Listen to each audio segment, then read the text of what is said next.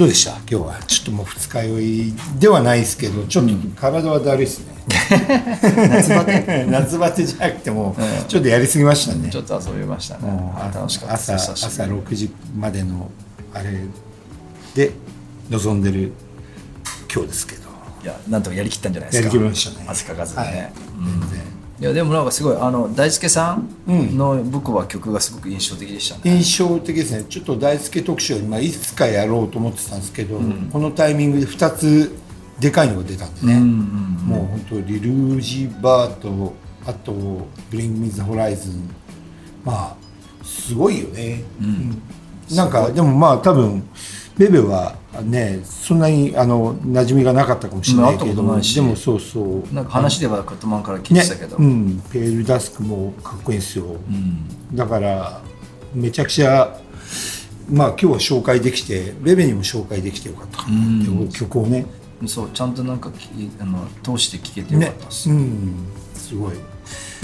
だからでもあのこういうあの日本から世界へっうんていうのはもっとあってほしいですよね。いやもっとあってほしいよ。っていうかもっとあるべきだと僕は思いね今日ますけどね。はまああの k p o p おじとしてニュージーンズの新しいのが出たらかけるっていう のもやってみましたけどやっぱり k p o p は本当すごいもんね、なんかすごいっていうかその大衆への受け入れられ方のそのバズり方が半端ないっていうかでちゃんと曲としてみんなが楽しんでるっていうのが分かるっていうか、うん。うん。そうそう。だから日本ももっとなんかまあ韓国だけじゃなくてスウェーデンみたいにこうなんか音楽を輸出できる国になるといいよね。ね、うん、本当スウェーデンとかは輸出国ですからね、うん。音楽のね、だからいろんな才能多分いるはずだから、ねそれをどう輸出していくかっていうのはちょっと興味ありますね。うん、もちろんあのさっきの曲うん。あのデンマーク人が書いてますよ。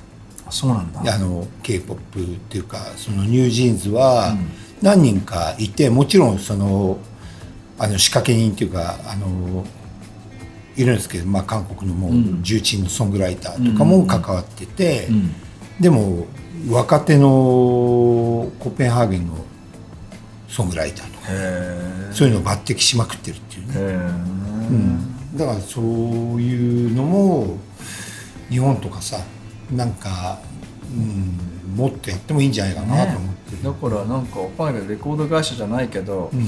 お金どんどん使っていい才能入れて、うん。クオリティの高い、ね、楽曲作るっていうのを、まあ、やってるのかもしれないけど、うん、でもね俺はなんかその k p o p がすごいいけてて k p o p をなぞらない理由が分かんない。ねとあはいはいはい、例えば日本の人たちがね。うんうんうん、だから例えばまあもちろんそれよりうまくもっとよくできればうん、もっといいわけじそうだね、ゃん、うん。あれっていうのはだからもう k p o p のもう5人の人、ん。女の子っていうさフォーマットが出来上がっちゃってさ、うんうんうんそれで安心感もあるし、うん。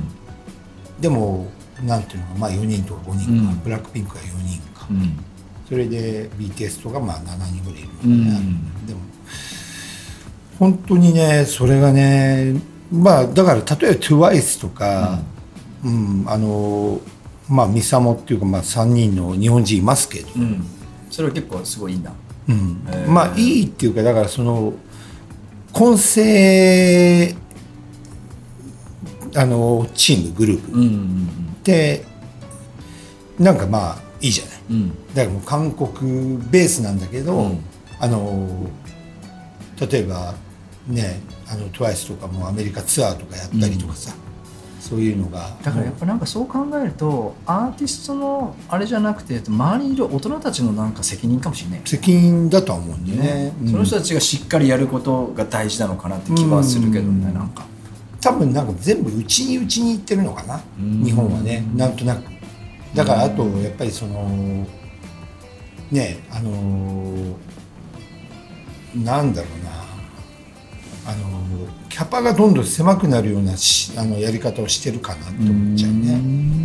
だから全部があの横のつながりがなくて全部ファンクラブ状態みたいああ、うん。そういうことか、な、うん。だからそのファンクラブを喜ばすためのことしかしないっていうね。うん。それでそそのためのツールとして音楽があるああ、だからなんか音楽ファーストじゃねえかってことだね、な、うん、タレントファーストみたいになっちゃうな。そうだから例えば10万人フォロワーいます。10万人を喜ばせるここの10万人を喜ばせるにはことをどうしたらやりましょうみたいなね。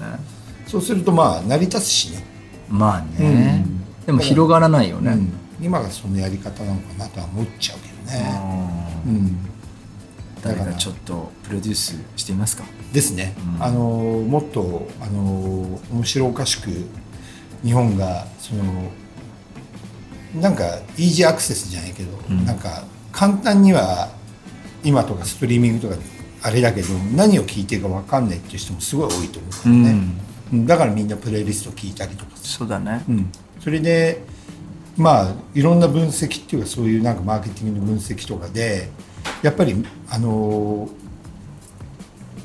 例えば Spotify でディグる人っていうのはほとんどいないらしいね、あそうなんだ、うん、Apple Music とか。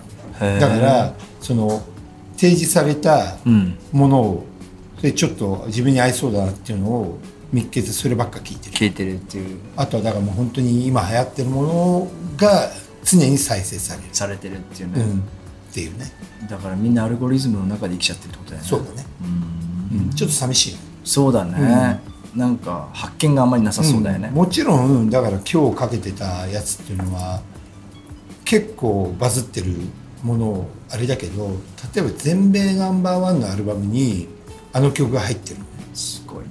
すごいよね、すごいっすうん、それそれもヒップホップのゴリゴリのあのアフロアメリカンの人がそれに触れてるわけだから。そうだね。っていうのはすごいよね、だからやっぱりあのリルージもやっぱりヒップホップのそのどんどん今年アルバム初めてのヒップホップのアルバムっうん。ていうことは、うん。ヒップホップっていうのはもうなんか結構あそんなにこうイケてる音楽じゃなくなってるってメインストリームから少し落ち着いてきてるのかもね、うん。まあメインストリームなんだけどね、うんまあね。ただそのなんだろうな頭打ちっていううかだから多分 Lil Uzi とかはロックの要素っていうのを入れて他のオーディエンスを持ってこようっていう。う、ん、そうするとなんだろう Lil Uzi って何みたいうん、知らない人はね。だから昔のその Judgment Night とかさ、うん。まあ House of Pain とかペイントそうそうそう。ああいうなんか Cypress Hill とかさ、うん。いつもそういう交流してたじゃんロックと、そうだね。レイジとかさ。確かに、うん、だからそれで彼らの独自のコミュニティを作っていったっていうあれがあるからさ。いやだから面白くなるよね。ね。そういう動きはね。うん、そうそうそうそう。うん。だからそういうのがどんどん進んでいけばいいなと思います。はい。ですね